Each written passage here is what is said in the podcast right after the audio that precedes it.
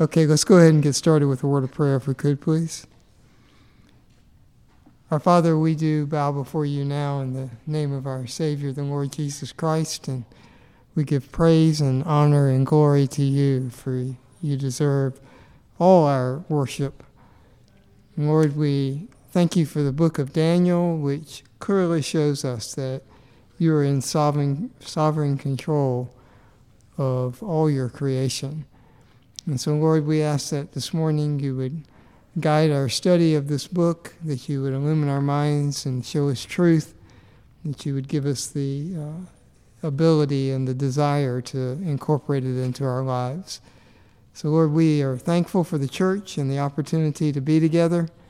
We, we do give praise to your name. Amen. This is week number 16 in our study of the book of Daniel. And we're over just beginning chapter 6. And so um, last week we looked at, for the whole lesson really, at chapter 5 and verse 31, which introduces us to a man named Darius the Mede. Um, it says that the kingdom was given to Darius the Mede after, as Belshazzar, the king of Babylon, was killed and the Babylonian Empire came to an end as the Medo Persian Empire took it over. And all throughout chapter 6, this person, Darius the Mede, is described as the king who is doing most of the activity that happens in the chapter, or at least directing most of the activity that happens in the chapter. And so, the reason we spent a whole lesson talking about who, Darius the Mede and who he is and how does he match up to the historical record is because this is one of the points, one of the major points, where the critics of the book of Daniel, not believing that it's inspired or that it was written in the 600 BC, attack it because there is no person named Darius the Mede in the historical records. And, and that we concede, but there, there are two main, well thought about, reasonable um, thoughts about who this person, Darius the Mede, was and how does he match up to the historical record because the name Darius is used in the in the cuneiforms and in all the historical documents that we have many times. And so that name is not unfamiliar, but someone called Darius the Mede is not in the record. So we talked about that we looked at two main historians. Um, the first one being Herodotus, and the second one being Xenophon. And both of these men came 100, 150 years after um, this event happened where Babylon fell. And they wrote about it as historians. Um, you assume looking back at records and talking to people, and that's how they came to their conclusions. And the most popular view today follows that of uh, Herodotus. Um, mainly because when the cuneiform writings were found in 1850s, um, and these are the cuneiform writings of both the, the Medes and the Persians and others, uh, the Babylonians included, um, some of the things that Herodotus wrote about were strengthened by what was found in those cuneiforms. But his account of Cyrus is not in the cuneiforms. So there, but people have seen that some of the things he wrote about were accurate, so they've gone to his version of what happened. And Herodotus wrote that in 549 BC, 10 years before Babylon fell in 539, that Cyrus the Persian conquered the Medes.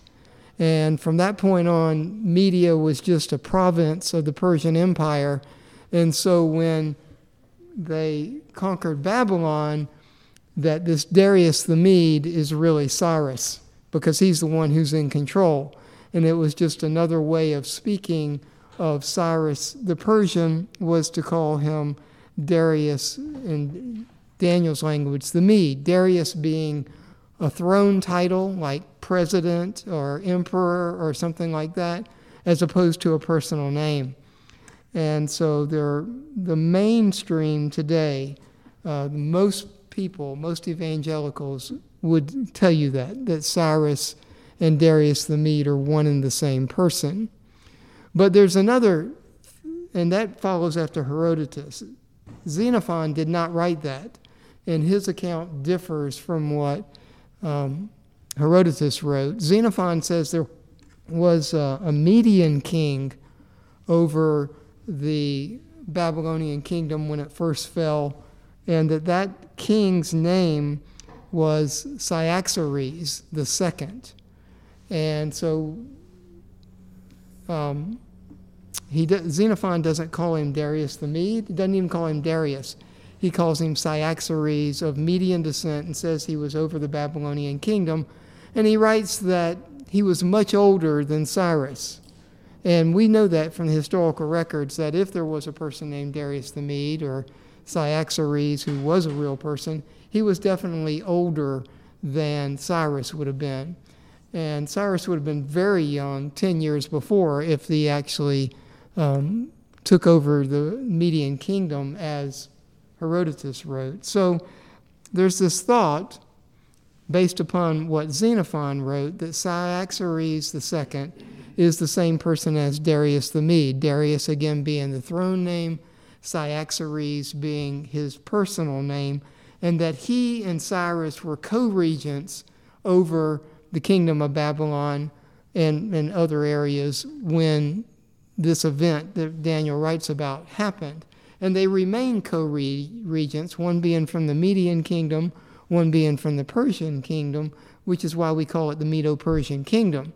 Um, that clearly is spoken by everybody um, about the historical record. So um, Daniel wrote that Darius was 62 when the kingdom was given to him, which fits with the fact that he was toward, you know, he was older. He was later in his life than Cyrus, because Cyrus goes on to do a lot of other things um, that we'll see later on. And the thought is that Cyaxares II, Darius the Mede, died about two years after Babylon fell. And that gives plenty of time for the things that happen in Daniel chapter 6 and what he writes over in Daniel chapter 9 to have taken place. Two years is more than enough time for that to happen.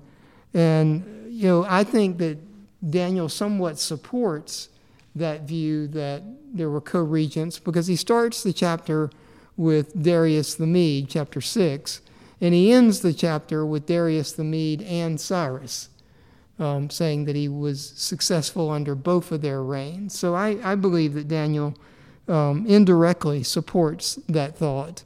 And also when he writes that the law of the Medes and the Persians, a couple of times, I think three times, he mentions that as we go through this chapter. So again, speaking to a joint reign over um, Babylon at the beginning.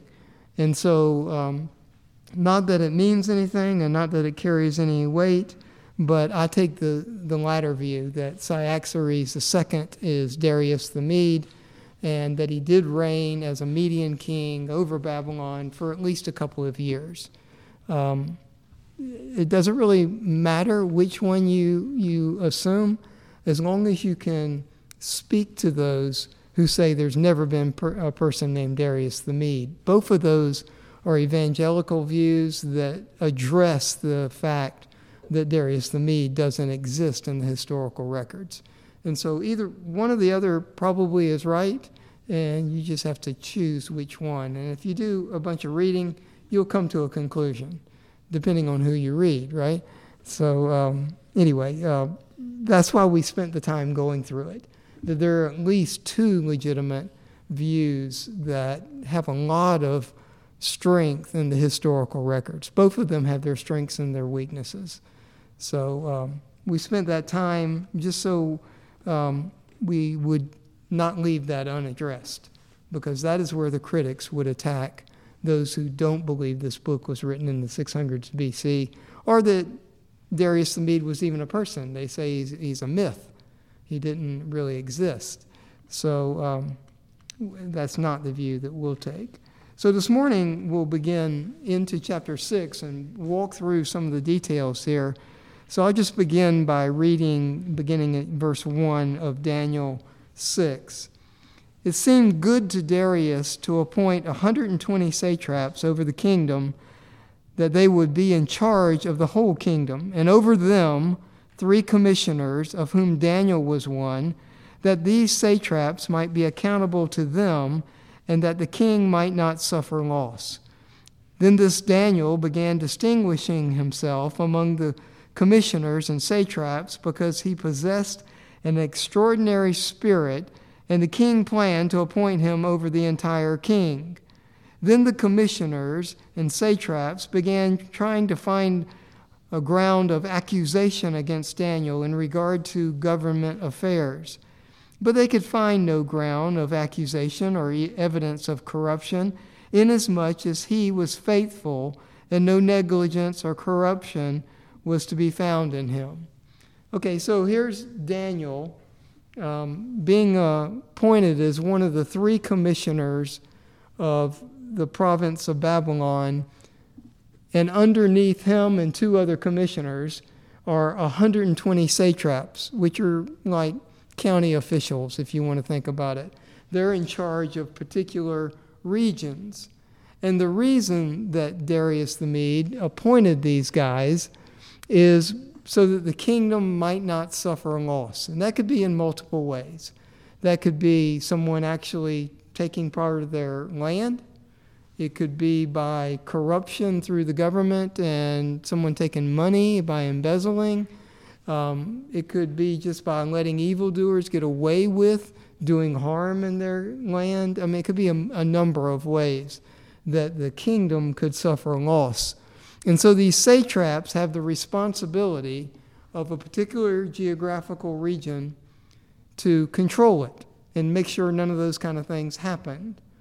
And so they must be in some way trusted by Darius. And then, just to make sure, he puts over them three commissioners. So that would mean that each of these, if they were evenly dispersed, had 40 commissioner had 40 satraps under them. So that's a lot of people to control. That's a lot of authority. And so Daniel is one of those three commissioners. So don't know exactly why. I mean, he had on a purple robe and a necklace around his neck and a ring on his finger when they killed uh, Belshazzar. So maybe they thought he was somebody special, or maybe they interviewed a bunch of people and people said, oh, this Daniel has been back when Nebuchadnezzar, he was second in command of the kingdom and he's very wise and he has special talents, or we don't know all that, or how these 120 satraps were distinguished, but we know that they were, and that they were put in place, and that Daniel was one of the three commissioners, and as always, by God's favor, Daniel starts to perform better than the other two commissioners. And so Darius notices this and he plans to appoint Daniel as his second in command over the whole kingdom, over those other commissioners, and therefore over all the satraps.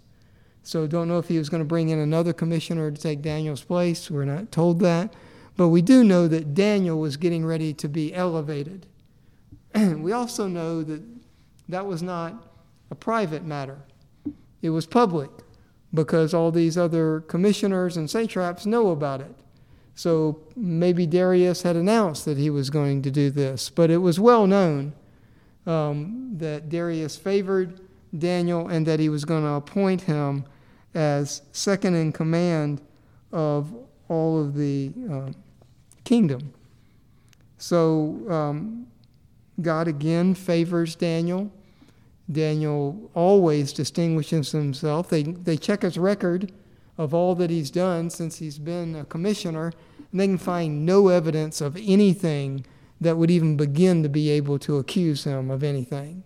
Daniel is pristine in all that he does, always has been throughout the book. And you notice that in this chapter, Daniel continues to write in the third person calling himself Daniel and that this Daniel and those types of things. So this is the last chapter where he'll write in the third person, but he continues as he has from chapter 1 to write you know, in the third person.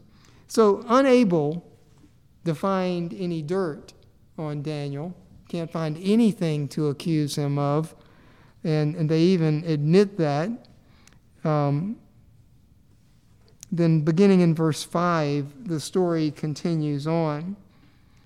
Then these men said, We will not find any ground of accusation against this Daniel unless we find it against him with regard to the law and his God.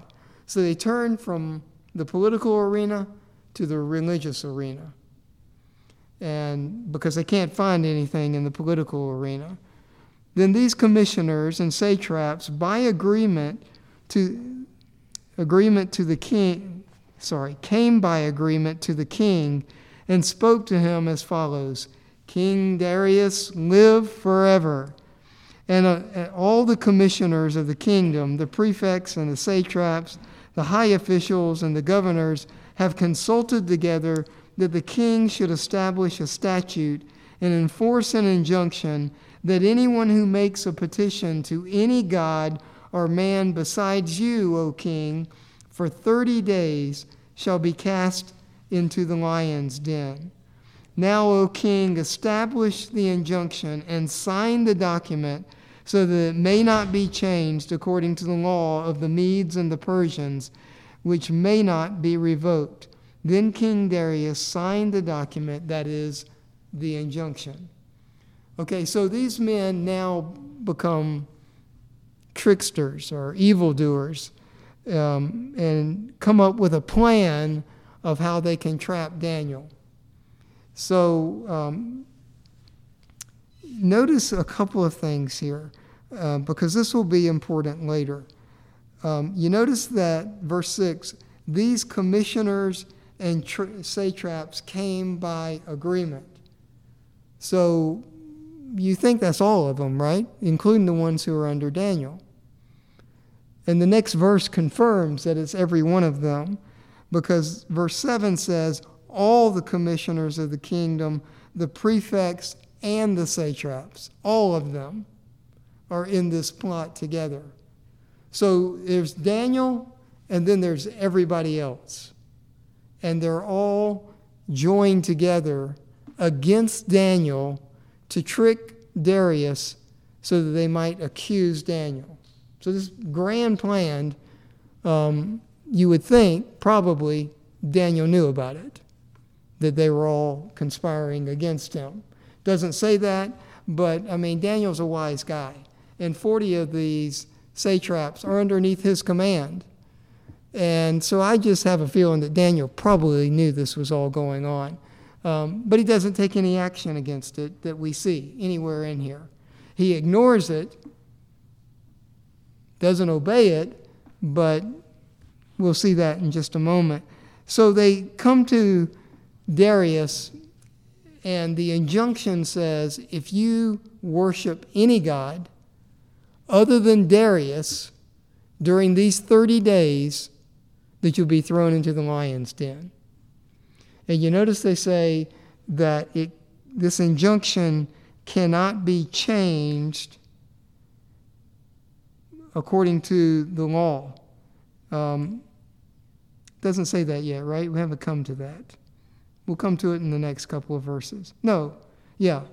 All right, so in verse 8, now, O king, oh, sorry, we got all the way down through 9 yeah, verse 8, sorry, that says that the, the injunction, once it's signed by a king, cannot be changed according to the law of the Medes and the Persians.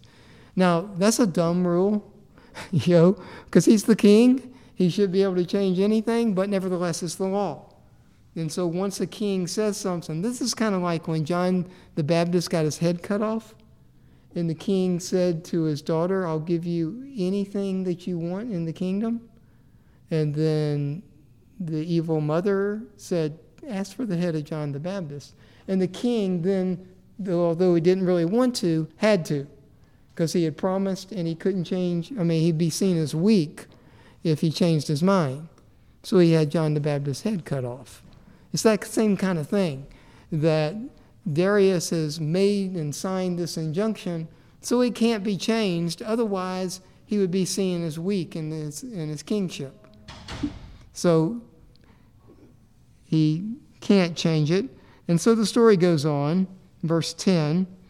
Now, when Daniel knew that the document was signed, so he knows about this, right? I mean, this would have been proclaimed throughout the whole kingdom because the penalty is pretty harsh. If you go against this, you're going to be thrown into the lion's den. So everybody in the whole kingdom knew about this. They had to. I mean, they announced it to everybody, as any injunction of the king would be announced to everybody. So Daniel knew that the document was signed. He entered his house. Now, in his roof chamber, he had windows open toward Jerusalem, and he continued kneeling on his knees three times a day, praying and giving thanks before his God, as he had been doing previously. So Daniel continues. Then these men came by agreement again and found Daniel making petition and supplication before his God. Then they approached and spoke before the king about the king's injunction. Did you not sign an injunction that any man who makes a petition to any god or man besides you, O king, for thirty days is to be cast into the lion's den? The king replied, The statement is true according to the law of the Medes and the Persians, which may not be revoked. And that's what they wanted the king to say.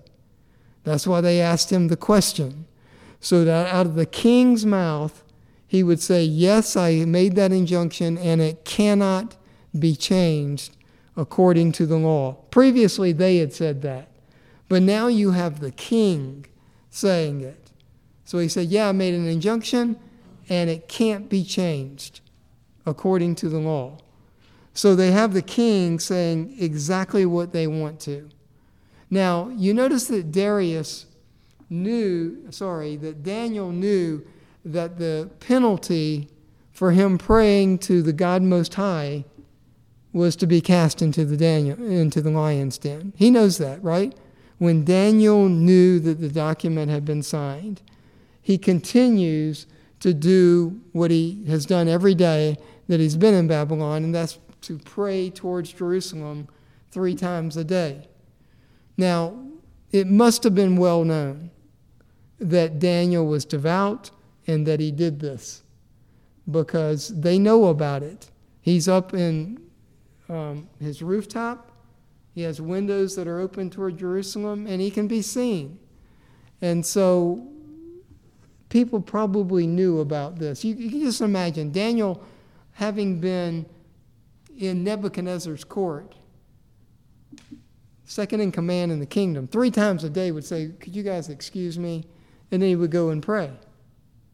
And then he would do that every day. So this was not, same thing when he was a commissioner. i am going to be gone for a little while. And he'd go and pray. So you know that people knew about this, and they know about it. They knew about it before they ever tried to trick the king and make the injunction because they knew they could catch Daniel being faithful to his God and praying to him. So again, you notice they come by agreement to the king. And, um, well, they, yeah, they found Daniel, then they went to the king. In verse 11, these men came by agreement. Now, I don't know if all you know, if you think about it, there's two commissioners, there's 120 satraps at least. That's 122 people. That's a lot of people. So I don't know if all of them came or just they sent a, the commissioners or maybe a select group. But anyway, they catch him. And, and so you got multiple witnesses that Daniel has done this. And so they go to the king. The king agrees with them that he made an injunction. And he says it can't be changed. And that, yes, the penalty is that someone would be thrown into the lion's den if they were caught disobeying the injunction which said you can't worship any other God. And clearly, Daniel was worshiping another God. Now, the story goes on, right? And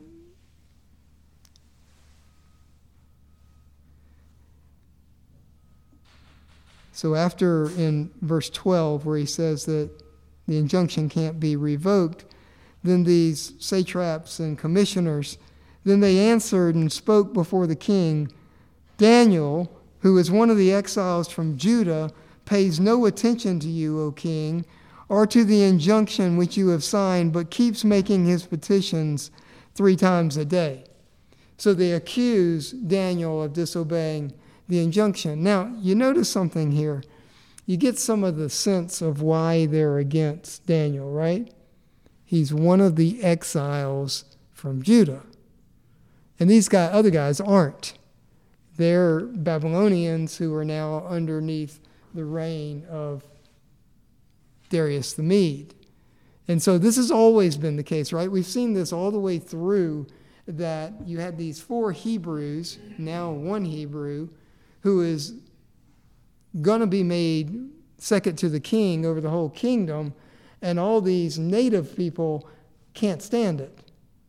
But previously, they didn't go against Daniel because he had Nebuchadnezzar as his strength, and you remember all the things, I mean, Shadrach, Meshach, and Abednego had been thrown into a fiery furnace and walked out unharmed. So nobody was going to go against those four guys when they were in con- control. But now here, they've tricked the new ruler who doesn't know about all of that and tricked him that he has to now take action against Daniel. And so notice this, this is an interesting response, I think of Darius the Mede. I mean, he's king. He's been king of Media for a long time. He's 62 years old. He's, you know, in, in authority and he can do whatever he wants to and no one can say no. And notice his response beginning in verse 14. Then, as soon as the king heard this statement, he was deeply distressed and set his mind on delivering Daniel and even until sunset, he kept exerting himself to rescue him. Then these men came by agreement again to the king and said to the king, Recognize, O king, that it is a law of the Medes and the Persians that no injunction or statute which the king establishes may be changed. Then the king gave orders, and Daniel was brought in and cast into the lion's den. The king spoke and said to Daniel, Your God, who you constantly serve, will himself deliver you. So, interestingly, the king is greatly distressed and tries to figure out a way within the law to release Daniel from the penalty of being thrown into the lion's den. He tries all day long until close to the evening, the satraps and the commissioners, by agreement, they all come and they say, King, you can't change this. You've got to throw him into the lion's den. So there's this relationship between Darius and Daniel that is quite close. Sort of like between Daniel and Nebuchadnezzar, you remember. So Daniel, for some reason, and we don't know all that is in, involved here, is closer to Darius than any of these other guys are. And Darius is concerned. I mean, obviously so. Daniel's going to be killed if he's thrown into the lion's den. I mean, that's the expectation of everybody, right? That's why they made this injunction that he'll get thrown into the lion's den and the lions will eat him alive. Because that's what lions do. And that's why they kept the lion's den as a place of punishment. So the king has no choice because, again, he'd be seen as a weak king if he went against the injunction. And so he doesn't. And he gives orders to throw Daniel into the lion's den. And then, interestingly, he says that your God will deliver you. So obviously, Daniel must have told him about his God and must have distinguished himself before Darius in some way so that Darius knew about the God of Daniel. I mean, he's come he's an outsider who's come in, hasn't been there a long time. And yet Daniel has distinguished himself, he's close to Daniel, and he knows about Daniel's God. Just like Nebuchadnezzar. Daniel being the ambassador to Darius for God, being faithful in all that he does, being the best commissioner that there is. So there's this relationship, and the king is close to Daniel. And now the king doesn't necessarily believe what he tells Daniel, that your God will save you, because that's given in the next verses of his doubt. So, beginning in verse 17, a stone was brought and laid over the mouth of the den, and the king sealed it with his own signet ring and with the signet rings of his nobles, so that nothing would be changed in regard to Daniel. If you break the king's seal, then you're going to be killed. That's the penalty for breaking the king's seal. So nobody can rescue Daniel. So he's in the lion's den with a stone over the mouth, sealed with the king's ring, which if you break it, you're going to be thrown into the lion's den yourself. So no one's going to do that. Then the king, in verse 18, went off to his palace and spent the night fasting, and no entertainment was brought before him, and his sleep fled from him. Then the king arose at dawn, at the break of day, and went in haste to the lion's den. When he had come near the den to Daniel, he cried out with a troubled voice. The king spoke and said to Daniel, Daniel, servant of the living God, has your God, whom you serve, constantly serve, been able to deliver you from the lions?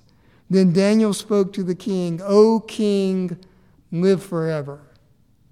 So it's obvious that the king did not necessarily believe what he said to Daniel before Daniel was thrown into the lion's den, right? Daniel, your God will save you, but I'm going to fast, I'm not going to take any entertainment, and I'm not going to be able to sleep all night because he's not sure. He's not sure that Daniel won't be eaten alive by the, by the lions. So he hurries off at daybreak. You wonder if any of those other guys were with him, right? You just kind of wonder about that, probably. And then he calls out to Daniel, and Daniel responds, O king, live forever. And then he gives how he was able to survive through the night. And we know this. I mean, you know this story, but it's just a lot of little things that are very interesting through here that you don't catch on first blush. So Daniel says, O king, live forever in verse 21. And then it continues, My God sent his angel and shut the lion's mouth, and they have not harmed me, inasmuch as I was found innocent before him. And also toward you, O king, I have committed no crime. Then the king, notice this, was very pleased and gave orders for Daniel to be taken up out of the den. So Daniel was taken up out of the den, and no injury whatever was found on him because he had trusted in his God. Now, you wonder what this looked like, right? Daniel falls into the lion's den, cast into the lion's den. And then the lions are going to approach, right? And then there's this angel. So, what did the angel do? Did he hold the jaws of the, all the lions closed? Because you notice it uses multiple lions here and multiple mouths, shut the mouths of the lions. And so, is he holding their mouths shut? Or is he just so fearful that the lions cower and stay away from Daniel because he's got this angel standing beside him. Don't really know, right? But something happened where the lions did not attack Daniel. Now, it's not because the lions aren't hungry, right? That's obvious by the rest of the story. So it's not because they didn't want to kill Daniel. They did. But this angel somehow, not sure how, prevented them from doing so. I have a feeling he just stood there and that the lions were fearful because they had never seen anything like this before. Neither had Daniel, for that matter. Now, Daniel will see angels multiple times later in the book, but at this point, we don't know of any angel that has appeared before Daniel. But Daniel recognized it that an angel had been there. And so he, he testifies to that, that an angel shut their mouths. Um, so if the satraps were there with him and the commissioners and heard that, then you can just imagine, right? you can just, especially when they lift Daniel out of the lion's den. It's sort of like when the guys walked out of the fiery furnace and they weren't burnt. Here's Daniel coming out of the lion's den, having been there all night long and unharmed. No, no problem at all. Nothing wrong with him. And so, um, you know the rest of the story that the king judges those who were against Daniel, but I want to save that till next time. And, and we'll try and walk through the end of this chapter and actually begin a more difficult chapter, which is chapter 7, where Daniel begins to write in first person and has a vision that can be perplexing. Go ahead, Andy. Well, I was just, there were two things in there in addition to what you pointed out. One was, it's interesting coming out of Genesis 6 and 7 that the created order of animals were given a fear of man. Right. Very explicit in the scriptures at that point. It's also very clear that over time, with certain animals, that fear either diminishes or is utterly gone because we see the consequence of it all the time. It's just interesting to think about this in light of that. Yeah, yeah, the dominion of men over the animals, and first peaceful, and then no animals really you see attacking or whatever. Then you have David in the field who has to kill multiple animals who try to come after the sheep. And so they obviously didn't fear him, and they don't fear you today. You go to Africa and go in near the lions, and they're probably going to eat you. But at that, at that time, there was a God-given fear. Oh, yeah. protect the reproduction of humanity that God imposed. So you, you see how that. The other thing, I, I, it's fascinating to me that Darius goes from uh, made your God very impersonal, right? Your God, whom you serve continually, deliver you. But then uh, he comes back Yeah, the end of the chapter. and he says, Daniel, oh Daniel, servant of what God? Yeah, the living God. living God, which is a, it just helps you wonder if there wasn't a lot of discipleship about the dead gods of man and the living God of Daniel that was embedded Yeah, and-. Yeah, and, and the privilege of Nebuchadnezzar and Darius to be close to Daniel and to have all this evidence. And you don't know if, um, if Darius was a believer. I, I've told you before, I think Nebuchadnezzar was. That God, I mean, because he speaks about God being his God.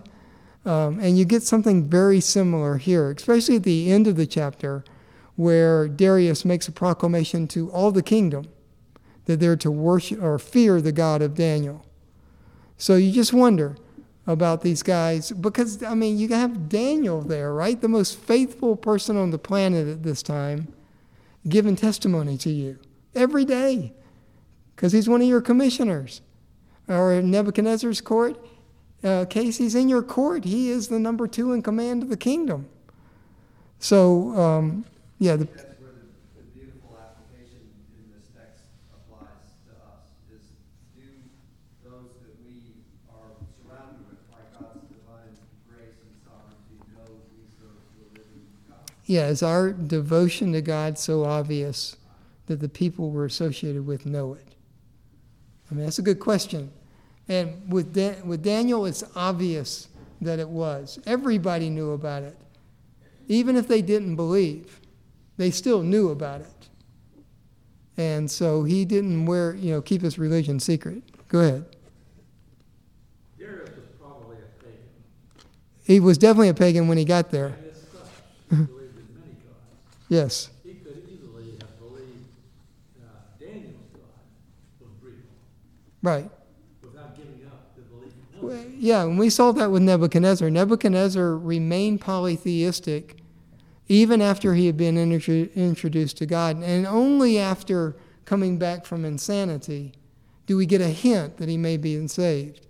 So it's very well possible that Darius could have remained polytheistic and not trusted in the true God. That's a, definitely a possibility. Because the whole king, I mean, he'd been raised his whole life. The, Medo, the Medes and the Persians were both polytheistic. They, they didn't have single gods. And, you know, you don't until later get the mythology of the Greeks and then the mythology of the Romans to copy the Greeks. That all comes later. But these guys all had multiple gods. The Assyrians were known historically as worshiping the sun, that was their main god, which becomes very prominent when the city of Jerusalem is destroyed later, because it's the guys who worship the sun who do it. I think that makes Keith's point all of the, it's the distinction of the living God versus all the other gods who Darius Right. and many others believed in, and so. Yeah, and, and, and this is a distinction, remember, written by Daniel. so, um, the most faithful person on the planet.